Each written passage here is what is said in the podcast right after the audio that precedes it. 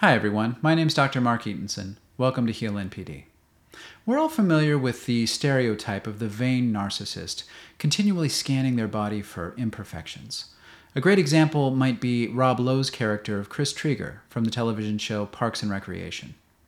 In one episode, Lowe's character gets sick with the flu, and he's scandalized by the loss of control that he experiences over his body. Uh, in one particularly funny scene, Lowe talks to himself in the mirror and commands his body to stop pooping. But all jokes aside, is there merit to the stereotype? In this episode, we'll discuss illness anxiety and NPD, providing a psychodynamic description that goes far beyond caricatures of vanity. For many individuals with pathological narcissism, fears about health represent underlying terror of psychological disintegration.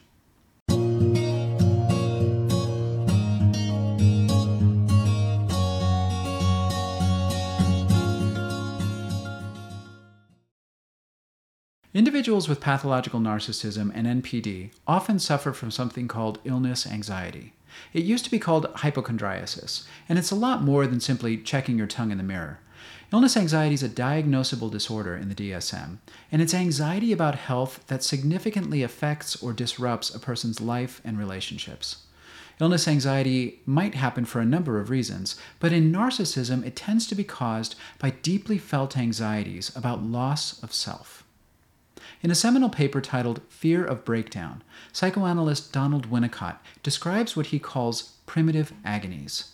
These include difficult to conceptualize experiences like returning to an unintegrated state, falling forever, loss of reality, loss of the capacity to relate to objects, and loss of something called psychosomatic collusion, which is the integration between mind and body.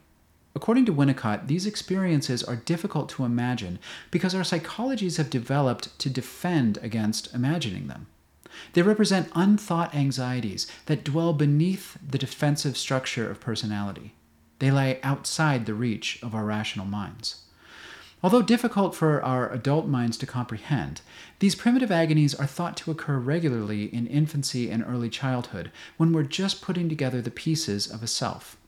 So imagine building a tower of blocks.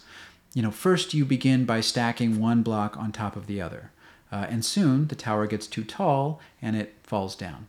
So maybe you try again, and this time you try to be a little bit more careful to better balance the blocks as you go. But inevitably the tower falls again. So on your third try, maybe you create a broader base by using multiple blocks on the first level. And now the tower is more stable and you can build taller but still, eventually, it falls. Now, let's say you did this all day for a couple of years. Eventually, you'd have a very stable and very tall tower. So, this is sort of like how we build a sense of self. Early experience can easily disrupt our rickety block tower of self, causing the pieces to come crashing down. A dirty diaper, the feeling of hunger, fear of separation, having a fever, etc., babies and young children completely fall apart several times a day. And if we try to project ourselves into their subjective experience, we might imagine that this repeated falling apart is actually horrifying. You completely lose control of yourself, your feelings, your body. Hopefully, there's someone there to help put you back together again with patience, care, and empathic understanding. I think there's a reason why Humpty Dumpty, Rockabye Baby, and Jack and Jill are popular nursery rhymes. They all involve themes of falling apart, breaking, and then trying to put ourselves back together again.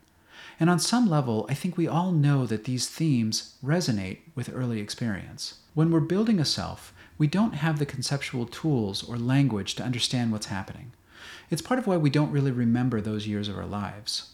Winnicott theorizes that they're dominated by, quote, unthinkable experiences, so called because the mind hasn't developed the ability to think about them, to represent them in a meaningful way. They simply happen to us, becoming an indelible aspect of our self structure.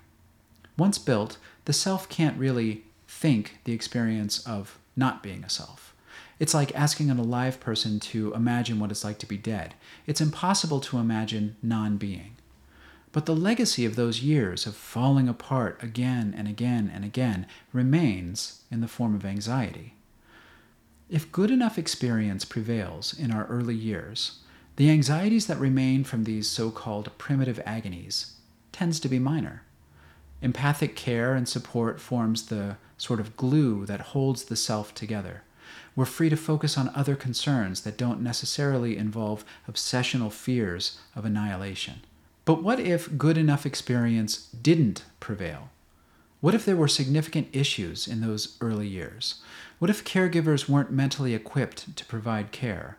What if they were struggling with their own mental illness? Or if there was significant stress or disruption in the household, like financial insecurity, domestic abuse, substance abuse, a lot of yelling, chaos, or illness? What happens when the already stressful process of building a self is impacted by repeated trauma? Well, try to imagine building a block tower on a table that someone keeps shaking. Imagine how frustrating that would be. Imagine how hard it would be to figure out what configurations worked better than others when someone kept coming by and shaking the table. Developing a self in a poor early care environment is like building a block tower on a shaky table.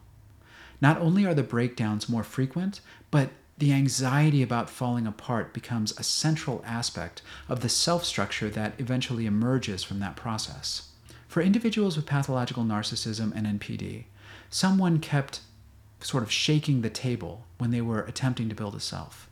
The fear of falling apart becomes a central aspect of their self experience. Part of this is due to Winnicott's primitive agonies and the fear of loss of self. This kind of anxiety is called paranoid anxiety because it focuses on fears of annihilation. And from a developmental perspective, paranoid anxiety is very young. It comes from a part of the self that's not at all sure of its existence, a part that's terrified of losing control, falling apart, coming undone, and falling forever into non being. Narcissists rely on the false self to cover these anxieties. The false self is developed to compensate for underlying vulnerabilities in the personality. Now, if the false self fails to adequately compensate for the underlying wounds and anxiety, then a collapse occurs, and the narcissist is exposed to the deficits in their self structure. And we call this a vulnerable phase of the disorder the narcissistic individual develops a kind of secondary anxiety, and this anxiety typically functions in kind of a disguised way as a concrete metaphor, or something that psychoanalyst Hannah Segal called a symbolic equation. The mind doesn't distinguish between the object and its mental representation of the object. In this case, anxiety about the self falling apart is represented by anxiety about the body falling apart and the two become indistinguishable. Now, as I've stated, these anxieties develop before the mind had the ability to represent them with language or to symbolize them to itself with thoughts or context. They simply are. They exist in an unrepresented, unsymbolized form as primitive agonies that surface disguised as fear of breakdown. In his paper on this topic, Winnicott notes that such fears seem like they're about the future. The narcissistic individual with illness anxiety scans their body for signs of impending illness, signs that a breakdown is going to occur sometime in the future. But the actual breakdown that's feared has already occurred. It lives in the past, and it was already survived. So if you identify as someone with pathological narcissism or NPD, and you experience this sort of illness anxiety, know that what you're really afraid of has already happened. These fears are relics of the past, not harbingers of the future. They exist now as well laid pathways in your deep mind that surface in a disguised form, concrete metaphors for loss of self. You may not be able to change these anxieties, they may be encoded too deeply. But you can reframe these fears as signposts pointing to the past someplace you've already been, rather than warnings about the future. These fears tell a story of survival, not tragedy. They're evidence that you lived. In a previous episode, I discussed resiliency. Your illness anxiety may feel like a weakness. It may make you feel like you can't trust your body, that it's not a safe place. But I wonder what it would be like to reframe these fears, to see them as trophies rather than liabilities. How would it change your feelings about yourself and your body to understand that your anxieties are echoes of a catastrophe that you already survived.